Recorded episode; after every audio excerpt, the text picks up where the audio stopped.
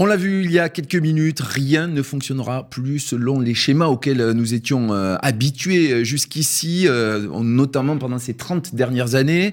Alors dans ces conditions de crise énergétique, quel comportement adopter dans la construction? On vous pose la question à tous les trois, messieurs, et on commence euh, peut-être avec vous. Oui, et si, on se penche, sur le court terme, Dominique, donc quelle est votre analyse et quelles sont les actions à engager là, maintenant, tout de suite?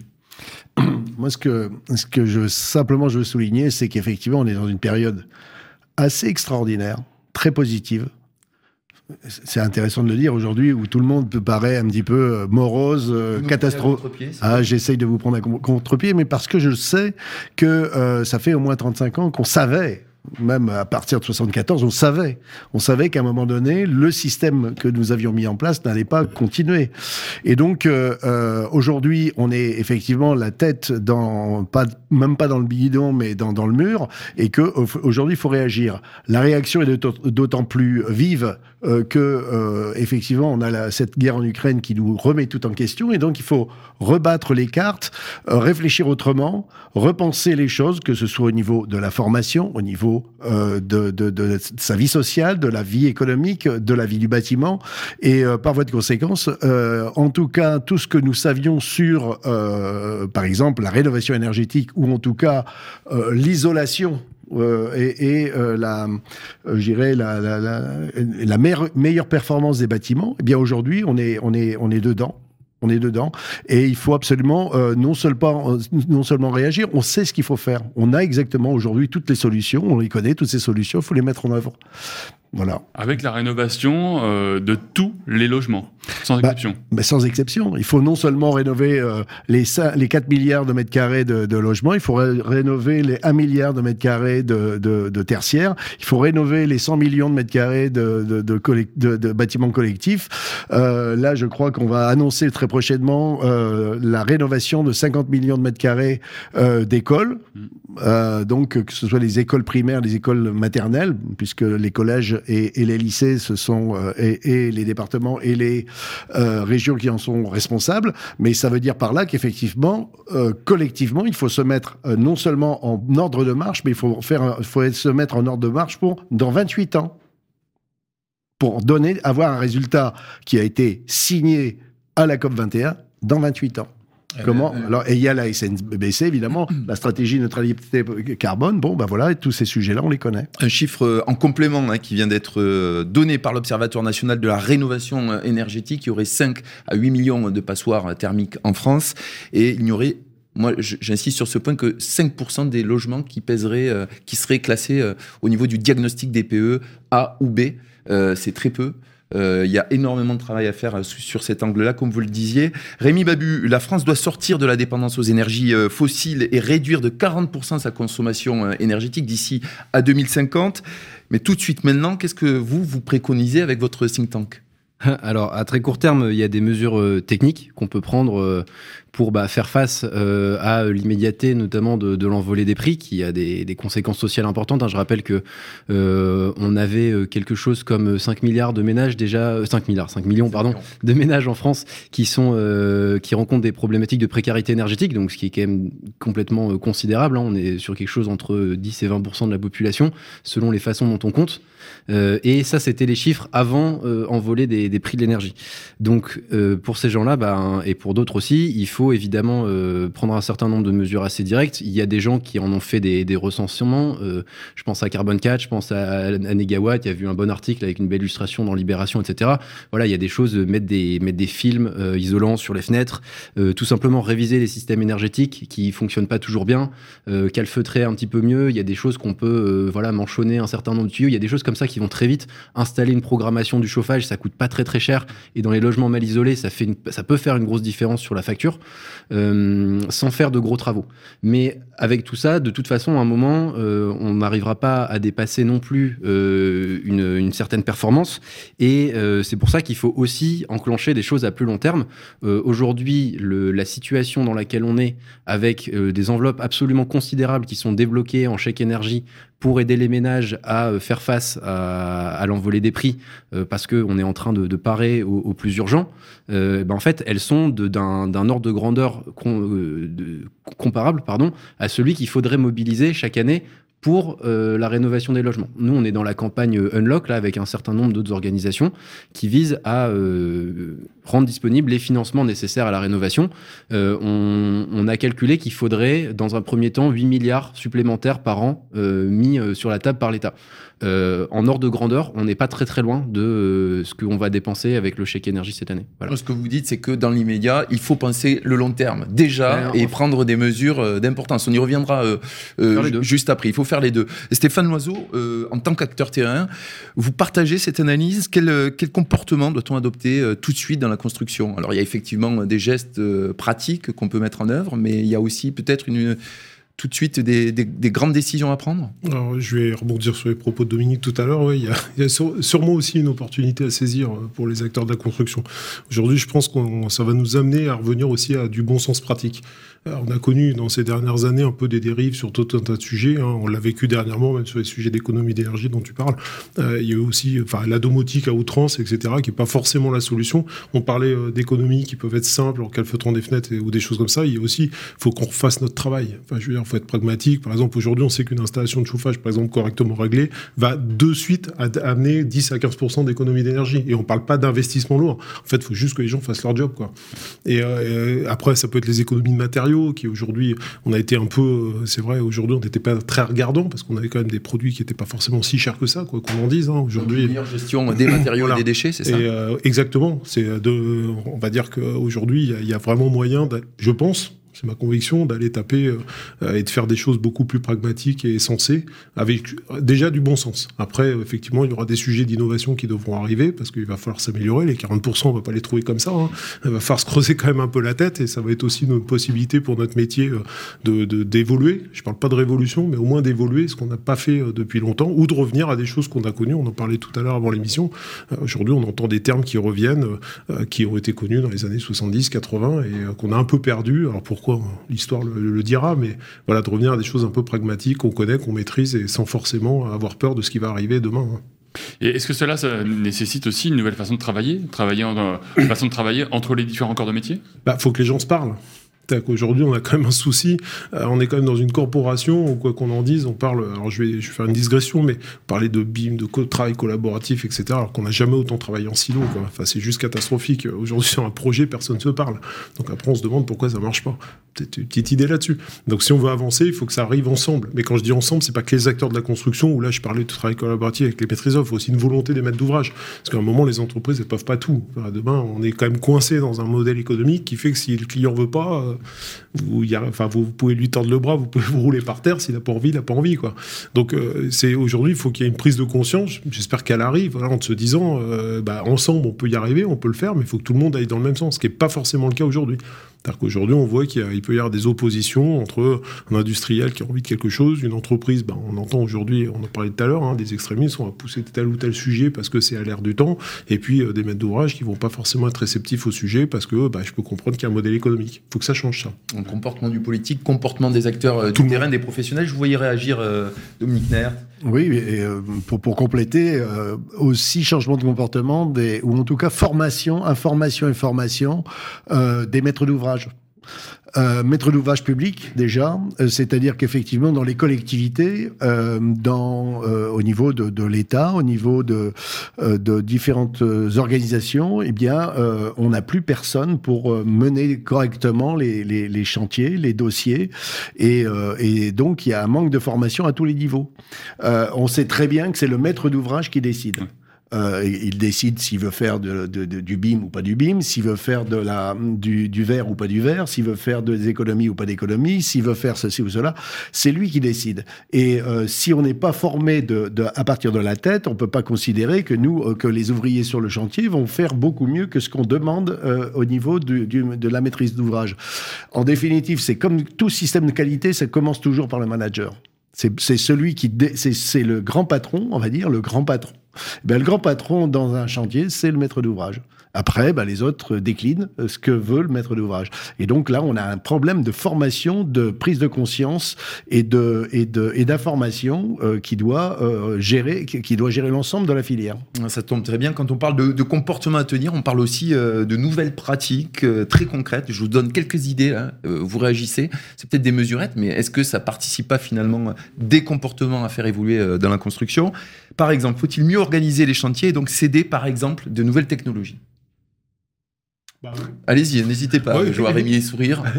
non, bah évidemment. Enfin, je veux dire, mais je, je pense que ne répondra mieux que moi. Mais... Vas-y, vas-y, vas-y. Bah, non, mais enfin, bien sûr, il faut, il faut, il faut utiliser des, nouvelles technologies. Enfin, je veux dire, il y a, il y a, enfin, il faut continuer à, progresser. Pour le coup, c'est vraiment des sujets sur lesquels le progrès est utile. Enfin, bon, voilà, moi, il y a des sujets qui me rendent un peu perplexe aujourd'hui.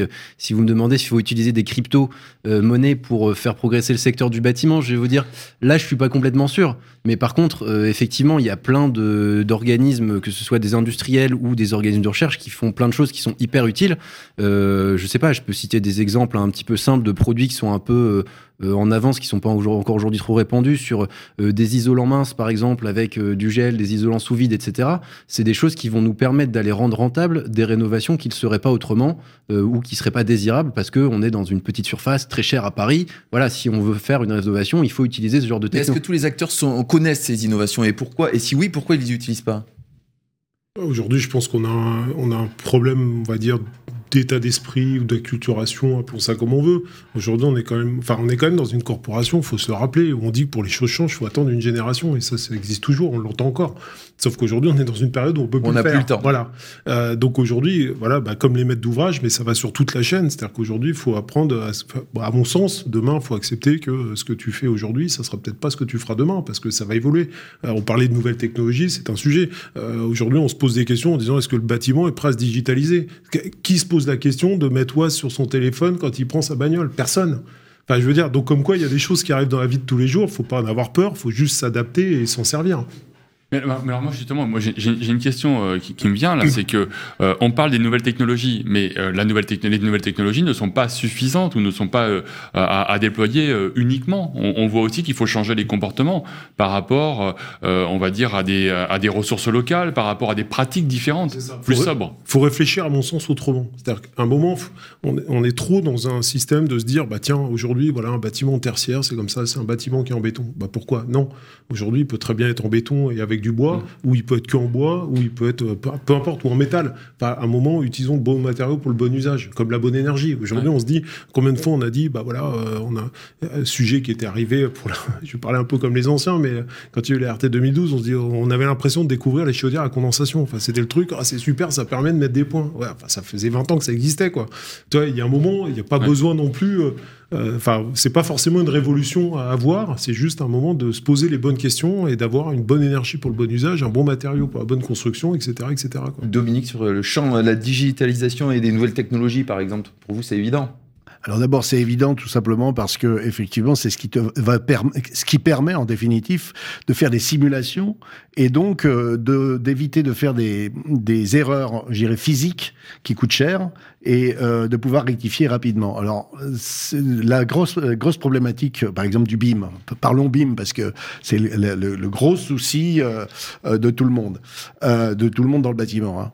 Euh, c'est que la problématique du BIM, c'est quoi le BIM? C'est la collecte d'informations justes qui va nourrir peut-être une maquette numérique. Donc, on revient à ce que vient de dire Stéphane, c'est-à-dire en fait, c'est toujours cette problématique de d'ouvrir un petit peu euh, les, les, silos et d'aller chercher l'information là où il est. Et l'information n'est pas que chez le maître d'œuvre. L'information, elle est évidemment chez le maître d'ouvrage, chez les assistants en maîtrise d'ouvrage, euh, euh, dans la maîtrise d'œuvre, dans les entreprises et quand ce sont des entreprises qui, prennent à la fois des, sous-traitants euh, ben chez le sous-traitant, chez le fournisseur, euh, chez l'usager, évidemment, chez euh, l'exploitant, chez le, le, mainteneur. Et la problématique, c'est que évidemment, les informations, comme ils ne sont pas collectées correctement, eh bien, euh, vont vous donner une maquette qui ne va pas être juste. Et comme elle n'est pas juste, on va dire, bah, ça ne fonctionne pas. Donc, c'est vraiment un changement d'attitude on ne peut pas nier que euh, le numérique ne soit pas un outil qui va nous permettre d'améliorer les choses. C'est impossible d'y penser. Mais il faut avoir une autre attitude globalement. Alors, certains parlent d'équiper euh, les équipes de, flotte euh, électrique. Autre exemple, les machines, est-ce qu'on les utilise bien aujourd'hui sur les chantiers? Est-ce qu'il faut former les équipes à l'éco-conduite? C'est, vraiment des questions pratico-pratiques. Déjà, d'ores et déjà, est-ce qu'on peut agir sur ces comportements-là? Je vois Stéphane euh, sourire. Euh, ouais, c'est un, bon sujet. On en parlait euh, en aparté là, juste avant, l'émission, là, où je prenais mon cas personnel. Enfin, chez GCC, on est passé aux véhicules électriques et hybrides depuis un petit moment. Et euh, j'étais pas forcément convaincu, pour être honnête, parce que trimballer des batteries électriques. Euh, vides, bon, c'est un petit peu un non-sens, je trouve.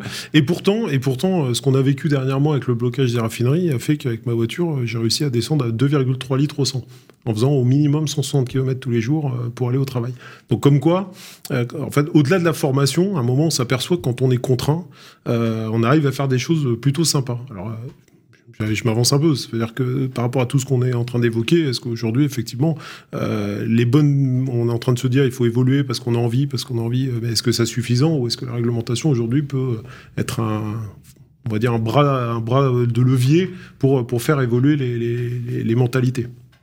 Sur ce sujet-là précis, euh, le GNR, c'est quand même un, un serpent de mer, par exemple. Ça fait euh, trois ou quatre ans que l'année prochaine, il va enfin être taxé euh, à la hauteur de, des, autres, des autres produits et, et chaque fois, c'est, re- c'est reporté. Donc, euh, une question de bras réglementaire et une question de... La réglementation est spécifique pour euh, effectivement les acteurs de la construction, mais euh, on comprend les enjeux également qui, euh, qui, qui, qui sont sous-jacents.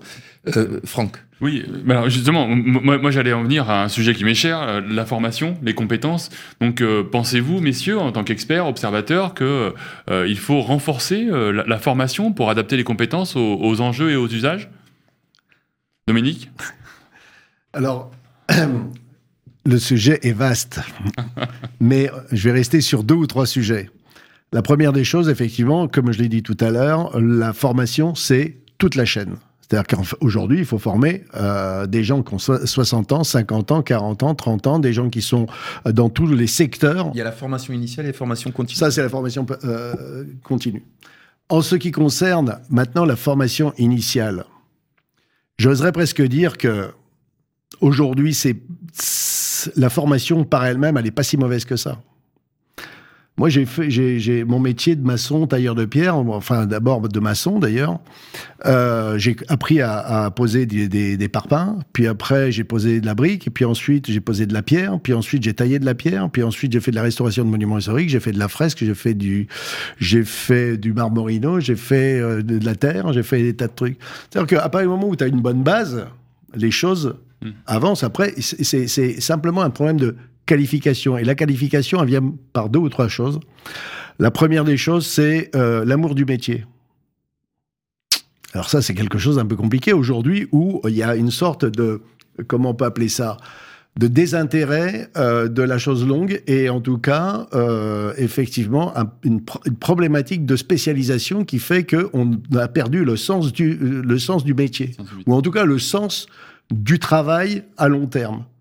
Euh, à partir du moment où vous, vous, vous avez une spécialisation, c'est-à-dire quelque chose où on va, vous, on va détailler les choses de telle façon que vous n'avez plus d'intérêt général, vous ne comprenez pas l'ensemble du sujet, vous êtes en train de créer des, ce qu'on ce qu'on appelle aujourd'hui des bullshit jobs, euh, et, et euh, tout comme vous en trouvez dans l'administration, vous l'avez aussi sur les chantiers. traduire les, euh, les auditeurs Voilà, et les spectateurs. hein. Voilà, oui, seul, on peut pas.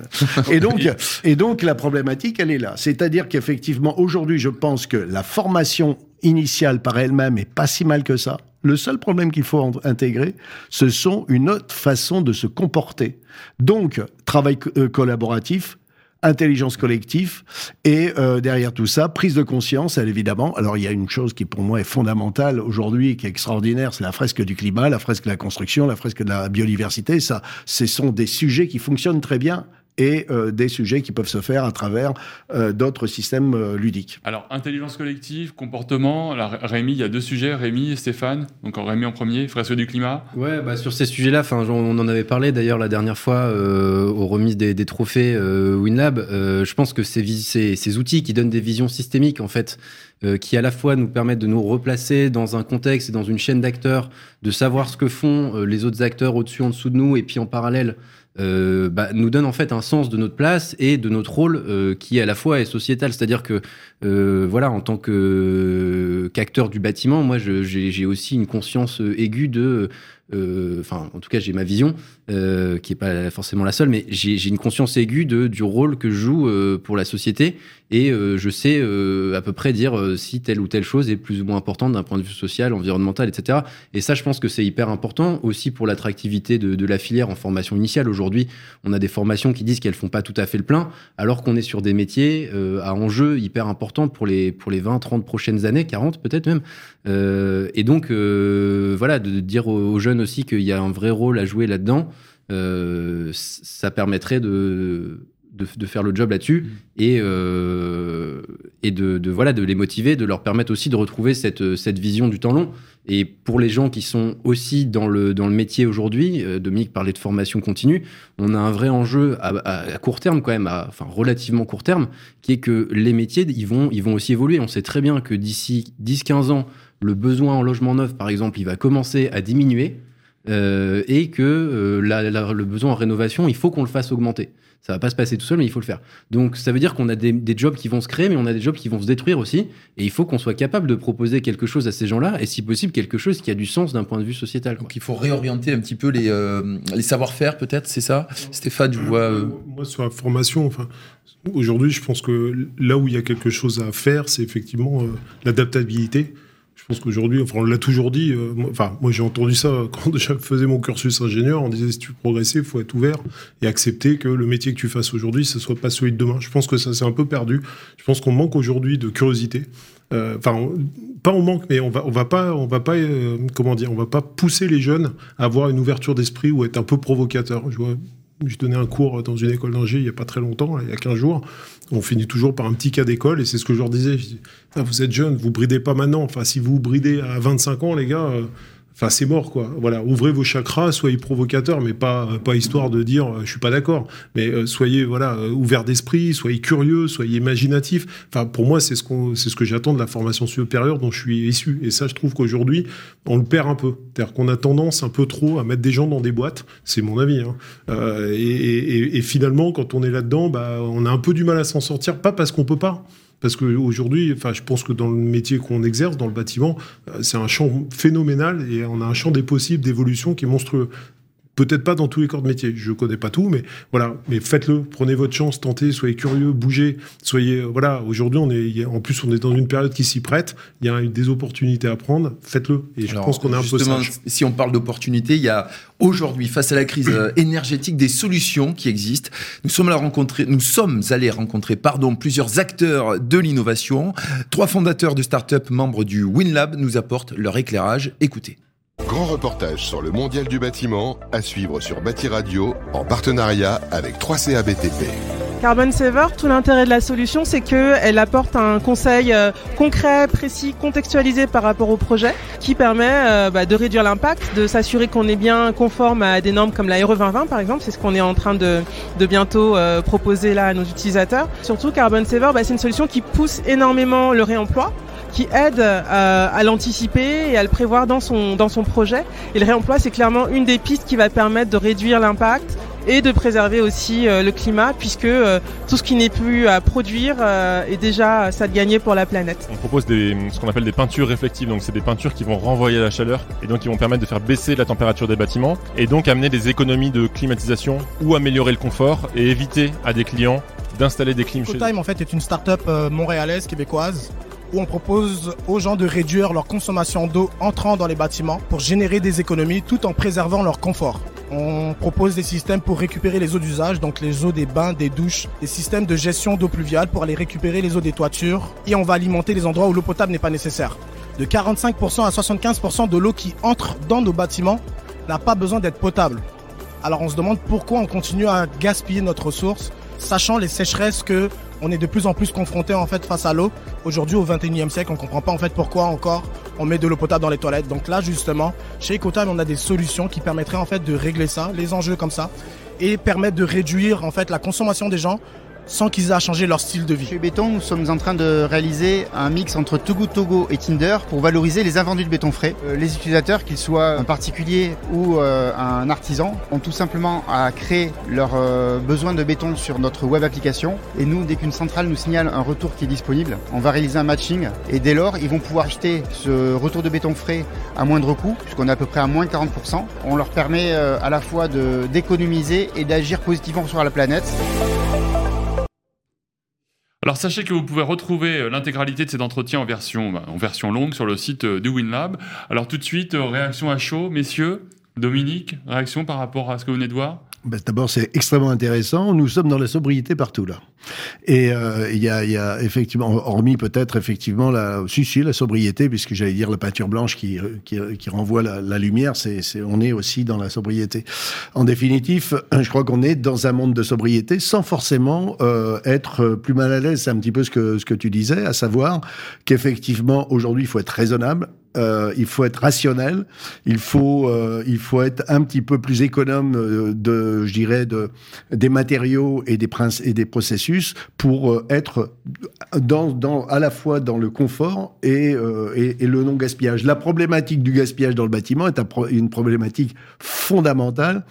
On parle entre 15 et 20% de gaspillage dans le bâtiment et je ne parle que de ce qui a été réalisé. Je ne vous, vous parle pas des, des matériaux qui n'ont pas été utilisés, qui sont jetés.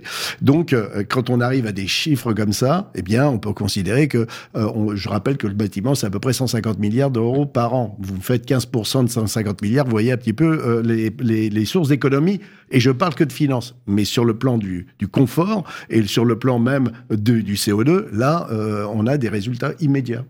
Oui, alors donc, sobriété rime avec innovation. Est-ce que vous êtes d'accord, messieurs, Stéphane, Rémi? Euh, ouais, je dirais que sobriété rime et ça rime vraiment avec avec comptabilité aussi parce que euh, en fait euh, euh, les solutions que mentionne Dominique là, en fait c'est des c'est ce qu'on appelle un peu dans le milieu parfois les, les low hanging fruits, c'est-à-dire c'est ces fruits à portée de main qu'on peut cueillir facilement parce que en fait ils sont ils sont gratuits et donc en fait le fait juste de commencer à compter les choses sur le plan carbone, ce qu'on n'avait jamais fait jusque là, et eh ben ça va nous permettre de voir quelles solutions gratuites sont facilement intégrables au projet et puis on va facilement faire 5, 10, peut-être même 20 des fois d'économie. Et ensuite, après ça, on va rentrer dans le dur, on va se demander comment il faudra euh, modifier les systèmes économiques, les modèles économiques pour aller chercher le reste. Et du coup, là, le fait que ce genre de, de solutions existent là comme euh, le, le, le, U-béton ou euh, Carbon Saver, etc. Voilà, et, et, aussi que ça se répande euh, le très largement parce que Carbon Saver c'est un petit peu une réplique pour d'autres profils type architecte d'intérieur, etc. d'outils qui existent déjà en un petit peu plus complexe dans la RE 2020, etc. Donc ça c'est hyper important que ça se répande dans toutes les facettes de projet. J'étais l'autre jour chez des gens qui chiffrent les sinistres, les réparations de sinistres, qui ont emboîté le pas à ce qui se fait dans le neuf pour chiffrer en carbone en parallèle de euh, monétairement les sinistres euh, auxquels ils, engagent ensuite les assureurs à, euh, verser des primes pour réparer, etc. Et donc là-dessus, eux-mêmes, ils se rendent compte qu'il y a facilement entre 5 et 10% d'économie carbone qu'on peut aller chercher sans, sans green premium, sans, sans supplément financier. Stéphane, en, complément de ce que dit, euh, de ce que dit Rémi? Alors, innovation, oui, mais bon, là, il se trouve que j'en connais trois des quatre là, euh, qui ont parlé, mais euh, aussi plein de pragmatisme. Aujourd'hui, alors, je ne vais pas dire que Enercool se, se limite à ça, mais enfin, vous vous baladez en Grèce, vous voyez rarement des maisons peintes en noir. Euh, Aujourd'hui, on se dit euh, le béton, on entend. On redécouvre, c'est que finalement, on redécouvre aussi des solutions euh, qu'on a oubliées, euh, qu'on ben n'utilise plus. Mais ben oui. derrière, on entend tous les jours nos maîtres d'ouvrage nous dire que le béton c'est cher. Entre parenthèses, est-ce que vous savez ce que coûte un mètre cube d'eau potable chez Evian, par exemple? Puis vous verrez que le béton c'est pas si cher que ça. Peut-être pour ça qu'on a du mal à le faire changer.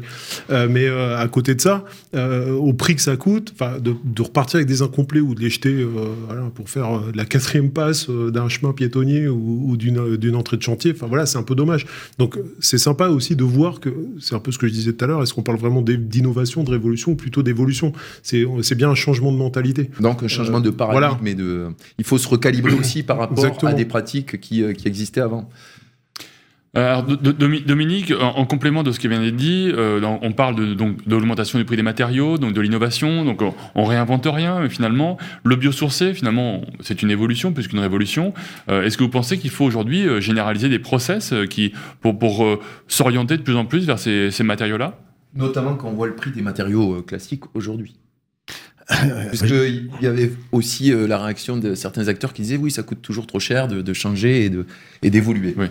Bah, euh, On sait très bien, par exemple, que le réemploi euh, est un gain à, tout, point de vue. Euh, par exemple, on a des, des, des process actuellement pour récupérer des équipements, c'est-à-dire pas simplement des matériaux, mais des équipements complets, c'est-à-dire des VMC, des chauffages, etc., de les remettre à niveau et de les réinstaller. Donc, à partir de ce moment-là, on devient raisonnable, rationnel, mais on reprend des techniques, j'irais, enfin des techniques, des processus, des méthodes que nous avions, euh, moi qui suis entre deux, entre deux générations ou entre deux siècles, on va dire, euh, c'est des choses que qu'on faisait à la campagne euh, il y a 50 ans ou 60 ans. Donc, et j'aimais à dire quand j'ai, il y a quelques années, dans le master immobilier et bâtiment durable, on parle de géoclimatisme ou de bioclimatisme. Vitruve, un siècle avant Jésus-Christ, déjà, si vous lisez les livres de Vitruve, vous aurez toutes les solutions. On a simplement apporté un néologisme, c'est tout. Euh, donc, euh, il y a plein de choses qui sont des néologismes qui, qui arrivent, mais en définitive, c'est revenir à des choses sérieuses. Alors, effectivement, on parle de sobriété ou de frugalité heureuse, comme euh, notre ami euh, Philippe Madec euh, aime à le dire, mais c'est- le sujet. C'est déjà, euh, déjà, il y a, y a plein d'économies à faire. Et là, l'intérêt de cette période, c'est pour ça que je dis que, euh, d'une façon peut-être un peu provocatrice, que c'est une très bonne période, c'est que on se sent obligé de faire des économies. On se sent obligé de pas gaspiller. On se sent obligé, euh, mais on se sent obligé pas par rapport aux autres, par rapport à soi-même, par rapport à sa famille, par rapport à, à, à- à- l'évolution de, de- des choses. Donc effectivement, toutes ces innovations sont souvent des choses qui sont aidées par la technologie. Euh, et là, on l'a vu par le, par le numérique. Mais euh, effectivement, il n'y a pas que ça. Il y a aussi euh, des, une autre, un autre comportement. Quand je disais il y a 35 ans, on savait que. Il y a 35 ans, quand on voyait des, des demi, comment, toupies balancées dans un coin et après on mettait un coup de barre-piqueur parce qu'en plus, elle gênait, hein, parce qu'on ne pouvait pas terminer le chantier, bah, on, on savait très bien que c'était idiot. Mais on le faisait. Ouais. Alors aujourd'hui, il faut plus le faire. Eh ben, on le sait et c'est très bien. Et on, et on récupère et en plus, on, on devient intelligent avec. Alors, euh, Rémi, Stéphane, bon, euh, Stéphane, une, une réaction Est-ce qu'il faut vraiment euh, accentuer, le- a- accentuer la formation professionnelle sur ces sujets-là? Faut la f- peut-être la faire évoluer. Oui. On va peut-être revenir, encore une fois, des bons sens pratiques. On va peut-être réapprendre à réparer. Euh, Aujourd'hui, euh, petite anecdote, on a une filiale chez nous euh, qui reconditionne des ventilateurs de tunnel. On trouve ça génial.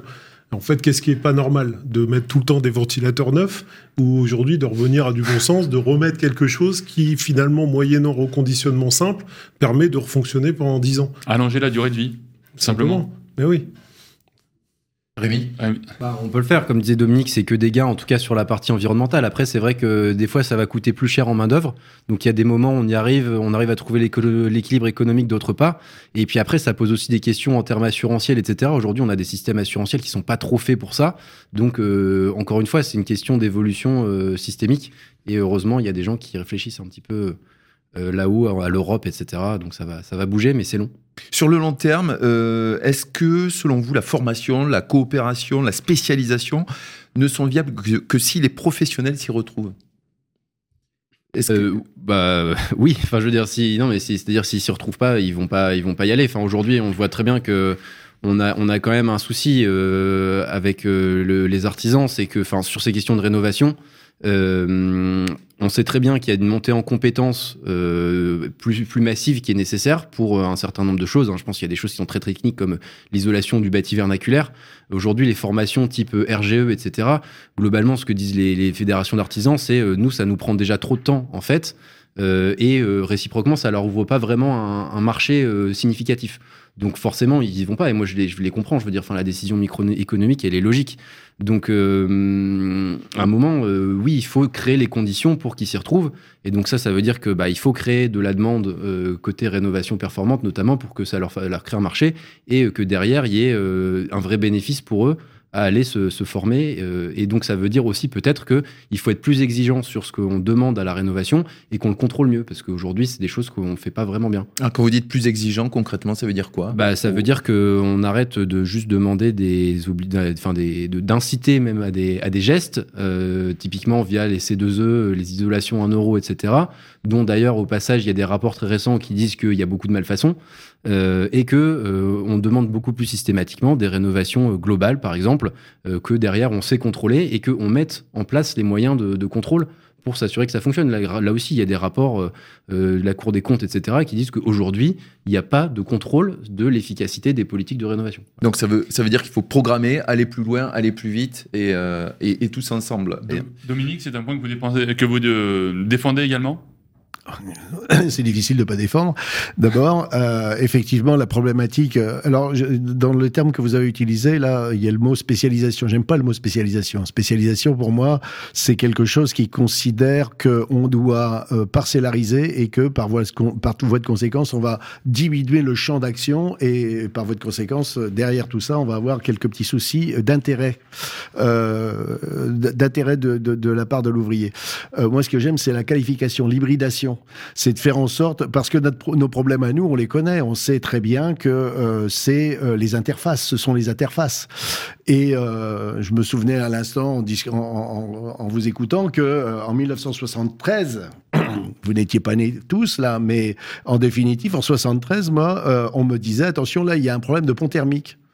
Et je me pose la question comment fait-on 50 ans plus tard à ne pas penser au pont thermique? Il y a quelque chose qui ne va pas. C'est-à-dire qu'effectivement, il y a un problème, non pas de formation, en tout cas d'information, peut-être de formation, mais c'est pas beaucoup plus compliqué de faire bien que de pas faire bien. Donc c'est un problème de à la fois de, qualification, de, qualification, ça veut dire, en définitive, c'est très difficile à dire, mais d'intérêt du métier, de passion du métier, etc. Qu'il faut ramener. Il faut donc ramener des gens intelligents dans les métiers qui permettent euh, de faire les choses très correctement. Et on a des gens intelligents, mais on n'a pas de problème au niveau de, la qualification des artisans. C'est pas pas vrai. On a un problème, c'est que les artisans étant dans des silos ils n'arrivent pas à communiquer. Donc, euh, si vous avez un problème entre le, maçon et l'électricien, ou entre le plâtrier et le, et le menuisier, et il est évident que vous allez avoir un problème d'interface. Et aujourd'hui, tous les sinistres sont des problèmes d'interface. Stéphane, sur le champ stratégique, vous avez une attente particulière? Euh, Non, bah, c'est ce que j'étais en train de me noter. Il faut peut-être aussi arrêter d'attendre tous les autres. C'est-à-dire qu'aujourd'hui, on est quand même dans une situation où il y a une prise de conscience. Enfin, alors, suivant les générations, ça peut être un peu différent, mais euh, c'était dit tout à l'heure, on est poussé par nos enfants, on est poussé par la, société. Alors, j'aime pas le terme, mais enfin voilà, de façon générale, c'est un mot générique de se dire, bah voilà, aujourd'hui, il y a quelque chose qui est engagé, on pense plus comme on pensait euh, autrement. Euh, si même s'il y a encore des choses qu'on voit qui sont pas normales, et à un moment, chacun peut faire à son niveau. Il y a aussi une question de volonté. On est en train de rentrer dans une démarche où toutes les entreprises se posent des questions de RSE. On en parlait aussi avant. Enfin, c'est, est-ce qu'on a besoin de mettre RSE sur un terme pour se dire, qu'est-ce que je fais pour faire évoluer mes collaborateurs qui se sentent bien pour qu'ils restent chez moi, vu que je suis dans un métier où on n'arrive pas à recruter. On revient toujours un peu au moment au bon sens, mais toute la, situation dans laquelle on est, finalement, qui est quand même vachement large, surtout pas siloté, on s'aperçoit que tous les sujets euh, sont entremêlés et qu'aujourd'hui, voilà, il y a quelque chose à faire euh, de manière à, pouvoir progresser tous ensemble sans forcément attendre soit du législateur ou de la réglementation ou autre, ce qui est un peu contracteur, ce que je disais tout à l'heure. Ça aidera pour euh, franchir le cap, mais ça ne nous empêche pas d'agir chacun à notre niveau.